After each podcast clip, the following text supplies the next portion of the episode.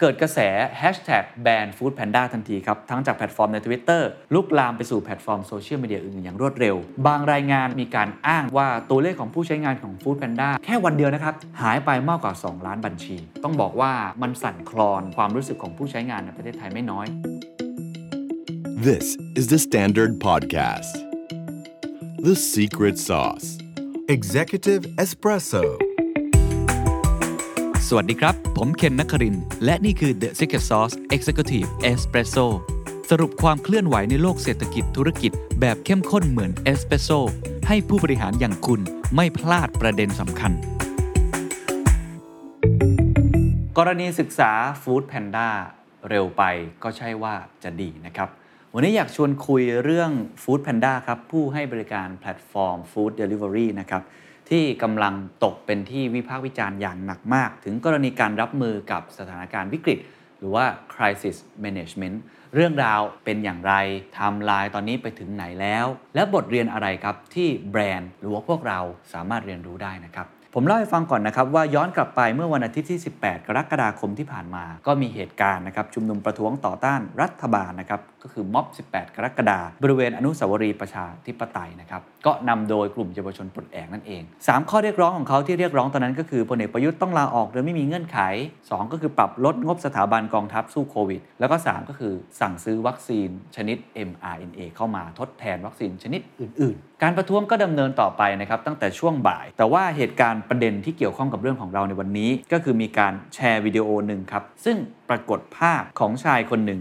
ที่อยู่ในชุดไรเดอร์ส่งอาหารของแพลตฟอร์ม foodpanda นี่แหละครับ ถือของเหลวบางอย่างไปยังบริเวณพระบรมฉายาลักษณ์ที่กำลังถูกเผาด้วยไฟ ผู้ใช้งาน Twitter รายหนึ่งครับ ได้ทวิตวิดีโอดังกล่าวนี้นะครับ โดยอ้างว่าชายคนดังกล่าวกำลังวางเพลิง พระบรมฉายาลักษณ์อยู่ แล้วก็ได้เมนชั่นนะครับ ไปยังบัญชี Twitter ของ Food Panda ให้รีบดำเนินการตรวจสอบโดยเร็วประเด็นที่นำไปสู่ข้อถกเถียงและกลายเป็นที่วิพากษ์วิจารณ์มาก ๆ ก็คือคำแถลงของฝั่ง Food Panda ตอบกลับมาเร็วมาก ๆ นะครับเขาตอบกลับมาอย่างนี้ครับ ทางเราจะเร่งดำเนินการตามกฎระเบียบขั้นเด็ดขาดของบริษัท โดยให้พ้นสภาพการเป็นพนักงานทันที ขอเรียนให้ทราบว่าทาง Food Panda มีนโยบายต่อต้านความรุนแรง และโค้ดนี่ครับการก่อการร้ายทุกรูปแบบ และยินดีช่วยเหลือเจ้าหน้าที่ในการดำเนินคดีต่อคนร้ายอย่างเต็มที่ แน่นอนครับประโยคนี้ออกมาครับนำไปสู่ความไม่พอใจของกลุ่มผู้ใช้งานจำนวนมากนะครับตอนนี้ก็ต้องบอกว่ากระแสวิพากษ์วิจารณ์เกิดขึ้นอย่างรวดเร็ว เพราะมองว่า Food Panda เลือกใช้คำที่อาจจะไม่เหมาะสม และก็รุนแรงเกินไป โดยเฉพาะคำที่เมื่อกี้ผม quote เอาไว้นะครับ ก็คือการก่อการร้าย ส่งผลอย่างไรครับ เกิดกระแส Hashtag แบน foodpanda ทันทีครับ ทั้งจากแพลตฟอร์มใน Twitter ลุกลามไปสู่แพลตฟอร์มโซเชียลมีเดียอื่นอย่างรวดเร็ว ไม่ใช่แค่กลุ่มลูกค้าที่สั่งอาหารนะครับ แต่รวมไปถึงฝั่งร้านอาหารเอง ก็ออกมาโพสต์ข้อความรณรงค์การถอดร้านออกจากการเป็น partner ร้านอาหารบนแพลตฟอร์มด้วย เช่นเดียวกัน ก็คือการเปลี่ยนแปลงที่เกิดขึ้นผลกระทบที่เกิดขึ้นในโลกออนไลน์ทวิตเตอร์ส่งผลเร็วมากๆครับ นอกจากจะขึ้นเทรนด์ทวิตเตอร์แล้ว มันยังส่งผลมาสู่โลกแห่งความเป็นจริงด้วย หลังจากนั้นครับในช่วงบ่ายวันจันทร์ที่ 19 กรกฎาคมที่ผ่านมาครับ Food Panda จึงออกมาโพสต์แถลงการณ์โดยมีเนื้อหาหลักๆ ดังนี้ครับเราขออภัยสำหรับข้อความจากทีมงานที่โพสต์ก่อนหน้า อย่างไรก็ตามขอให้ทุกท่านมั่นใจว่า เราจะตรวจสอบเรื่องนี้อย่างระมัดระวังที่สุดก่อนที่จะให้ข้อมูลเพิ่มเติมในลำดับต่อไป แต่ว่าเหตุการณ์ที่เกิดขึ้นนั้นมันเหมือนไฟมันไหม้ไปแล้วครับ มันไม่อาจจะย้อนกลับมาได้แล้ว ผู้ใช้หลายรายครับตัดสินใจครับที่จะลบ account นี้ออกจากแพลตฟอร์ม บางรายงานนะครับมีการอ้างนะครับว่าตัวเลขของผู้ใช้งานของ Food Panda หายไปแค่วันเดียวนะครับหายไปมากกว่า 2 ล้านบัญชี อันนี้ยังไม่มีข้อมูลยืนยัน แต่ว่า พูดง่ายๆก็คือมี Impact อย่างมีนัยยะสำคัญอย่างยิ่งหายไปเยอะมากนอกจากนั้นครับยังมีกระแสใหม่เกิดขึ้นอีกด้วยครับว่า เมื่อผู้ใช้งานบางรายเขาพบครับว่า Food Panda ได้นำปุ่ม ลบบัญชีผู้ใช้งานนั้นออกจากแพลตฟอร์ม ก็คืออธิบายอย่างง่ายก็คือว่าไม่ยอมให้เรายกเลิกแพลตฟอร์มนี้ หรือลบบัญชีผู้ใช้งานออกกลายเป็นทำให้ไฟที่มันลามทุ่งอยู่แล้ว แรงยิ่งกว่าเดิมมากๆ เหตุการณ์ล่าสุดครับ เมื่อวันที่ 19 กรกฎาคมเวลาประมาณ 11นาฬิกา50 นาทีนะครับนายสิทธิโชคก็คือบุคคลที่ตกเป็นข่าวนี้นะครับประกอบอาชีพไรเดอร์เป็น Food Pandaถูกตำรวจนอกเครื่องแบบราว 10 นายครับจับกลุ่มที่บ้านพักย่านรังสิตในข้อหาตามประมวลกฎหมายอาญามาตรา 112 โดยถูกนำตัวไปสถานีตำรวจภูธรประตูน้ำจุฬาลงกรณ์เพื่อทำการบันทึกการจับกลุ่ม ก่อนจะส่งตัวไปยังสถานีตำรวจนครบาลนางเลิง โดยถูกควบคุมไว้ที่ ห้วยขวางครับตอนนี้ ล่าสุดครับวันที่ 20 กรกฎาคมครับเวลา 9 นาฬิกานะครับที่สอนองห้วยขวางภรรยาของนายสิทธิโชคและก็ทนายความครับได้เดินทางมาที่โรงพักเพื่อเข้าเยี่ยม แล้วเขาเปิดเผยอย่างนี้ครับเขาเปิดเผยกับสื่อว่าเหตุการณ์ที่เกิดขึ้นตนเอง และคุณสิทธิโชคนั้นไปส่งของตามออเดอร์ กองเพลิงที่ไหม้ตรงซุ้มเฉลิมพระเกียรตินั้น มันไหม้มาก่อนแล้วพอพวกตนได้ยินนะครับ เจ้าหน้าที่ตำรวจเตือนว่าให้ถอยออกมา จากบริเวณที่เกิดนั้น ตนยืนยันว่าในขวดดังกล่าวที่คุณสิทธิโชค ถือ ไม่ใช่น้ำมัน แต่เอาน้ำมาช่วยดับไฟ จากนั้นหลังเกิดเหตุครับ ตนและแฟนก็ได้กลับไปทำงานต่อ ไม่ได้คิดที่จะหนี และทั้งนี้ไม่ได้มีเจตนานะครับที่จะเอาน้ำมันลงไปราดยืนยันครับว่าสิ่งที่ทำนั้นไม่ใช่น้ำมันแน่นอน เพราะน้ำมันตอนนี้มีราคาแพง คงไม่พยายามที่จะซื้อมาก่อเหตุ ต่อมาเจ้าหน้าที่ตำรวจสอนอนางเลิงครับ ได้เดินทางเข้ามาสอบปากคำคุณสิทธิโชค โดยนำตัวขึ้นรถผู้ต้องขังจากสอนอห้วยขวาง เพื่อมาทำการแจ้งข้อกล่าวหา และสอบสวนที่สอนอนางเลิง อันนี้คือทำลายเหตุการณ์ที่เกิดขึ้นทั้งหมดนะครับเพื่อจะทำให้ทุกท่านเนี่ยได้ทราบเหตุผลที่มาที่ไป แล้วก็ลักษณะความ Impact ที่เกิดขึ้นทีนี้มาส่วนที่เป็นส่วน part ของ The Secret Sauce กันดีกว่าครับว่าเราจะเรียนรู้อะไรจากเหตุการณ์นี้ได้บ้าง อันที่หนึ่งครับผมว่าที่สำคัญที่สุดเนี่ย ต้องบอกว่ามันสั่นคลอนความรู้สึกของผู้ใช้งานในประเทศไทยไม่น้อย ผมอยากจะให้ดู Ecosystem ของ Food Delivery ก่อนเราจะได้เห็นภาพนะครับเขาบอกว่าส่วนใหญ่ตอนนี้ฐานผู้ใช้งานแพลตฟอร์มเหล่านี้นะครับจะเป็นคนรุ่นใหม่ที่อายุน้อยๆ กลุ่ม First Jobbers ไปถึงผู้ใช้งานวัยกลางคน แล้วก็ถ้าข้อมูลนะครับเราพิจารณาจาก Momentum Works บริษัทที่ปรึกษาด้านข้อมูลการตลาดจากสิงคโปร์จะเห็นได้เลยครับว่า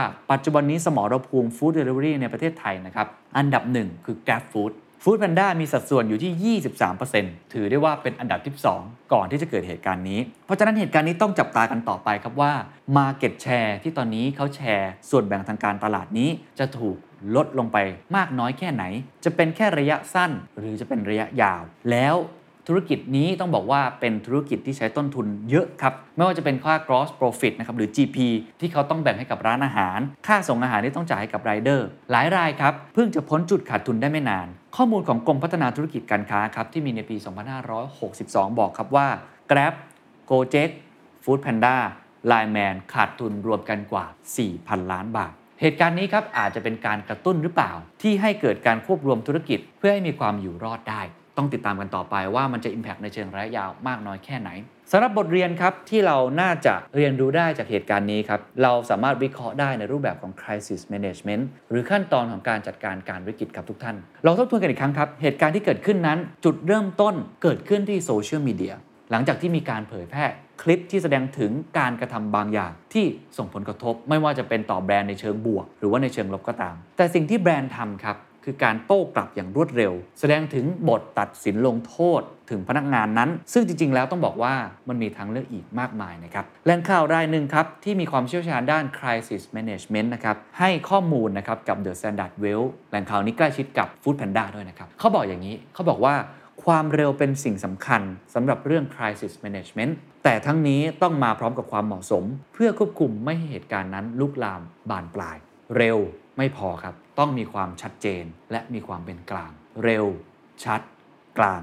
เป็นสิ่งสำคัญที่สุดในสถานการณ์ที่เราไม่รู้เลยครับว่า ข้อเท็จจริงเป็นอย่างไร แบรนด์ไม่ได้มีหน้าที่นะครับไปตัดสินว่าสิ่งที่พนักงานคนนั้นทำหรือคลิปที่ออกมานั้นเป็นสิ่งที่ผิดหรือถูก เพราะแบรนด์ไม่ใช่ผู้พิพากษาครับแบรนด์ไม่ใช่กฎหมาย เรื่องนี้เป็นหน้าที่ของ กฎหมายเจ้าหน้าที่มาจัดการ เพราะฉะนั้นการตัดสินใจในครั้งนี้มันอาจจะเร็วเกินไป ไม่ได้ดูให้ละเอียดถี่ถ้วนดูให้ละเอียดนะครับว่าความชัดเจนนั้นเป็นยังไงแล้วค่อยตอบโต้มาก็ได้ รวมทั้งถ้อยแถลงตอนนั้นถ้าทุกท่านเห็นนะครับมันเป็นข้อแถลงที่ตัดสินเลยครับมันเป็นคำแถลงการที่อาจจะฟันธงเร็วเกินไปหน่อย มันอาจจะมีวิธีการต่างๆ ได้ เช่น อาจจะบอกว่า เรากำลังพยายามรีบตรวจสอบอันนั้น แม้ว่าความเร็วที่พยายามที่จะแถลงออกไปแบบนั้น มันอาจจะไม่ได้ช่วยอะไร ถ้าเราแถลงลักษณะแบบที่ยังเป็นกลางๆอยู่ แต่อย่างน้อยมันเป็นการลดทอนแรงเสียดทานที่ทำให้ผู้ใช้บริการในทวิตเตอร์รู้ครับว่า Food Panda หรือแบรนด์ของคุณนั้น รับรู้แล้วถึงกับวิกฤต และไม่ได้นิ่งนอนใจเรื่องนี้ผมอยากจะแชร์ครับ ประสบการณ์ส่วนตัวก็มีนะครับเดอะแซนด์ดก็เจอแบบนี้หลายครั้งเหลือเกิน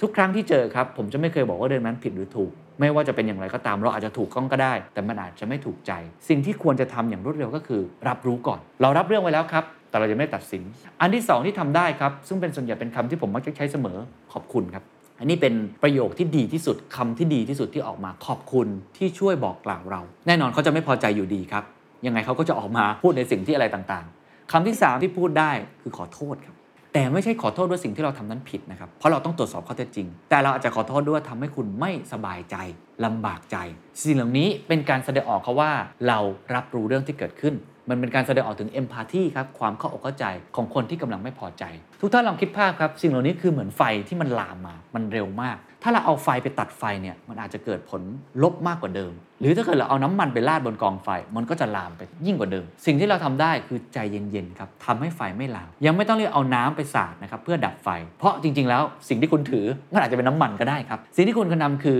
ค่อยๆ เฝ้าดู แล้วเอาสิ่งที่มันอาจจะติดไฟง่ายกระดาษอะไรต่างๆ ผมเปรียบเทียบเนาะก็คือทำให้มันลามไปเอาออกมาให้เร็วที่สุด เพื่อทำให้คุณเห็นภาพ เอาควันไฟนั้นออกไปให้มันคลี่คลายมากขึ้น ค่อยๆดู แต่คุณต้องรับเรื่องเอาไว้ จากเหตุการณ์ที่เกิดขึ้นจะเห็นได้เลยครับว่าการตอบโต้ในฐานะของแบรนด์นั้น ต้องดูบริบทโดยรวมก่อนว่า ใช่พนักงานของแบรนด์จริงหรือไม่ ตามหลักการแบรนด์สามารถแสดงตัวว่าจะตรวจสอบข้อมูลก่อนได้ และแสดงให้เห็นว่ารับรู้เหตุการณ์ที่เกิดขึ้นแล้ว ก็เป็นอีกทางเลือกเช่นเดียวกันและอย่างที่บอกครับ เมื่อตลาดผู้บริโภคยังมีทางเลือกอื่นๆ มีคู่แข่งอีกมากมาย และสมรภูมินี้ดุเดือดมาก ยิ่งทำให้กระแสการแบนธุรกิจใดธุรกิจหนึ่งเกิดขึ้นได้ไม่ยาก เพราะว่าทุกคนเชื่อมต่อกันออนไลน์ แล้วก็บอกว่าจะไปสมัครแบรนด์อื่นๆ อะไรแบบนี้เป็นต้น เพราะฉะนั้นนี่เป็นสิ่งสำคัญบทเรียนที่หนึ่งว่าความเร็วอาจจะไม่ใช่สิ่งที่ดีเสมอไป อันที่2ครับที่ผมว่าเราสามารถที่จะเรียนรู้จากเหตุการณ์นี้ได้ก็คือว่า ตอนนี้ในโลกโซเชียลมีเดียครับไม่ใช่โลกเสมือนนะครับ ผมย้ำอีกครั้ง คือโลกความจริงครับ ที่เพียงแต่ว่าเป็นพื้นที่ที่แตกต่างจากที่พวกท่านคุยกับคนอื่นเท่านั้นเองคือมันเป็น conversation มันเป็น community ที่อยู่ในโลกออนไลน์เท่านั้นเอง มันเป็นโลกจริง ผมย้ำอีกครั้งไม่ใช่โลกเสมือนจริง คำว่า virtual อาจจะทำให้หลายท่านเข้าใจผิดโลก Twitter คือโลกจริง แน่นอนมันไม่ใช่จริงทั้งหมด แต่มันเป็นความเป็นจริงที่เกิดขึ้น สิ่งที่คุณควรทำมากที่สุด คือให้ความสำคัญกับเรื่องนี้มากๆ ผมคิดว่าตลาดประเทศไทยเป็นตลาดประเทศหนึ่งที่มีความอ่อนไหวเรื่องนี้เยอะมากครับและแบรนด์มีผลกระทบต่อความอ่อนไหวในด้านการเมืองในเรื่องความคิดเห็นที่ละเอียดอ่อน หรือเรื่องอื่นๆ มากมาย สิ่งที่คุณทำได้คือต้องมีคนมอนิเตอร์เรื่องนี้อย่างใกล้ชิดครับว่ามันจะเกิดไฟไหม้เมื่อไหร่มีอะไรที่อาจจะส่งผลร้ายกับเรา หรือส่งผลบวกกับเราก็เป็นไปได้ ต้องไม่ละเลยสิ่งตรงนี้ สิ่งที่น่าสนใจที่สุดนะครับในประเด็นนี้ก็คือว่าหลายคนมองว่าสิ่งนี้มันเป็นสิ่งที่ short term ไม่ได้มีประเด็นสำคัญก็เป็นเรื่องระยะสั้น คงไม่ลามมาสู่โลกความเป็นจริง ตอนนี้ทุกคนรู้ดีแล้วว่ามันลามมาสู่โลกความเป็นจริงได้ และตอนนี้ต้องคิดเลยครับ คิดในหัวเลยนะครับ mindset ที่มัน equal กัน short term ในโลกออนไลน์ มีโอกาสที่จะเท่ากับ long term ในอนาคต short term คือ long term long term ที่คุณสร้างมาทั้งหมดในอดีตครับ สามารถโดนหั่นได้ชั่วพริบตาจาก short term ครั้งนี้ ในขณะเดียวกันครับ short term ในครั้งนี้ ส่งผลต่อ long term ในอนาคต อย่างแน่นอนอย่างหลีกเลี่ยงไม่ได้ นี่เป็นสิ่งที่คุณต้องเปลี่ยน mindset ตัวเองบทเรียนที่3ครับสิ่งที่แบรนด์ต้องทำในตอนนี้ ถามว่าทำยังไงต่อ ก็ต้อง กอบกู้ความเชื่อมั่น เก็บซากปรักหักพังเหล่านี้ มาทำให้ดีที่สุดเท่าที่จะเป็นไปได้ แม้ว่าจะดูยากมากจริง ๆ แต่อย่างไรก็ตามครับเป็นสิ่งที่แบรนด์ต้องทำนะครับซึ่งมันก็ควรที่จะมีวิธีการในการกอบกู้แบบนี้เป็นขั้นเป็นตอน ผมคิดว่าเราคงไม่สามารถที่จะทำได้ในลักษณะที่จัดการแล้วให้จากลบกลายเป็นบวกได้เลยคุณต้องเข้าใจก่อนครับว่าตอนนี้สิ่งที่คุณถ้าเกิดคุณเจอเหตุการณ์ลักษณะแบบนี้ ต้องค่อยๆ ใช้เวลาเยียวยาบาดแผลนี้ คนที่โดนผ่านแผลไฟไหม้ใช้เวลา นานนะครับ ไฟไหม้ไม่แป๊บเดียวนะครับ แต่กว่าที่จะกู้วิกฤตนั้นมันใช้เวลานาน ต้องค่อยเป็นค่อยไป และมีสเต็ป แต่ต้องเริ่มต้นเลยตั้งแต่ตอนนี้ และบทเรียนสุดท้ายครับ ต้องบอกครับว่าแบรนด์นี้เป็นแบรนด์ที่มีผู้บริหารส่วนใหญ่เป็นมืออาชีพจากต่างประเทศ ดังนั้นภาวะวิกฤตที่ละเอียดอ่อนต่อคนในประเทศ การที่อำนาจตัดสินใจอยู่ในมือของบุคคลที่ไม่ใช่คนท้องถิ่น อาจจะทำให้ประสิทธิภาพในการประเมินความเปราะบางของเหตุการณ์ที่เกิดขึ้นนั้นทำได้ไม่ดีนัก อันนี้ต้องบอกเลยครับว่าบทเรียนที่ 4 เป็นบทเรียนที่คุณต้องให้ความสำคัญมากๆ นั่นคือ local ครับ ไม่ว่าคุณจะไปทำธุรกิจที่ไหน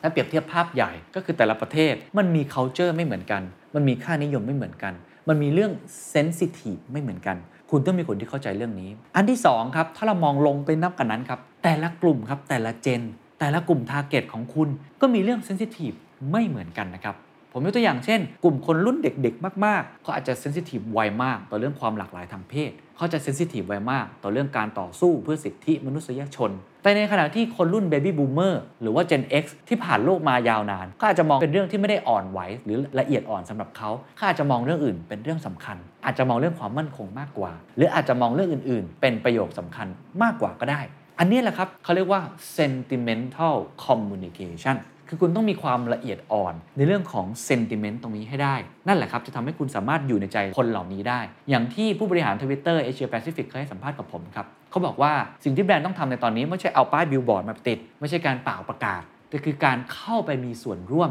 กับ conversation ทั้งนั้น และการจะมี conversation ได้ ไม่ใช่ว่าคุณเข้าไปในกลางวงครับ ที่เขากำลังกินเบียร์กันอยู่ แล้วคุณก็กระโดดเข้าไป แล้วก็ตะโกนโวกเว สิ่งที่คุณต้องทำคือเข้าไปเงียบๆ และแอบฟัง ค่อยๆฟังก่อนว่าเขาคุยอะไรกัน เขาละเอียดอ่อนเรื่องนี้ เขาโอเคกับเรื่องนี้ เรื่องนี้เขารับไม่ได้ เรื่องนี้เขาชอบมาก แล้วค่อยสร้างบทสนทนาที่เกิดขึ้น นี่คือบทเรียนทั้ง 4 บทเรียนนะครับ ที่ผมคิดว่าเราสามารถเรียนรู้ได้จากกรณีศึกษาของ Food Panda ย้ำอีกครั้งผมไม่ได้บอกว่าใครถูกหรือใครผิด แต่ว่าสิ่งที่เราต้องติดตามกันต่อก็คือจะมีบทลงโทษ จะมีบทตัดสินอย่างไร และ Impact ที่จะเกิดขึ้นกับ Food Panda จะเป็นอย่างไร แต่อย่างน้อยๆนี่คือบทเรียนที่เราสามารถเรียนรู้ได้ และสามารถนำไปใช้กับตัวเองได้ และท้ายที่สุดครับผมอยากจะพูดถึงประโยคปิดท้ายนะครับของคุณวอร์เรนบัฟเฟตไว้นะครับเขาเคยบอกครับว่าเราใช้เวลากว่า 20 ปีครับในการสร้างชื่อเสียงความน่าเชื่อถือ แต่เราใช้เวลาเพียง 5 นาทีครับในการทำลายมัน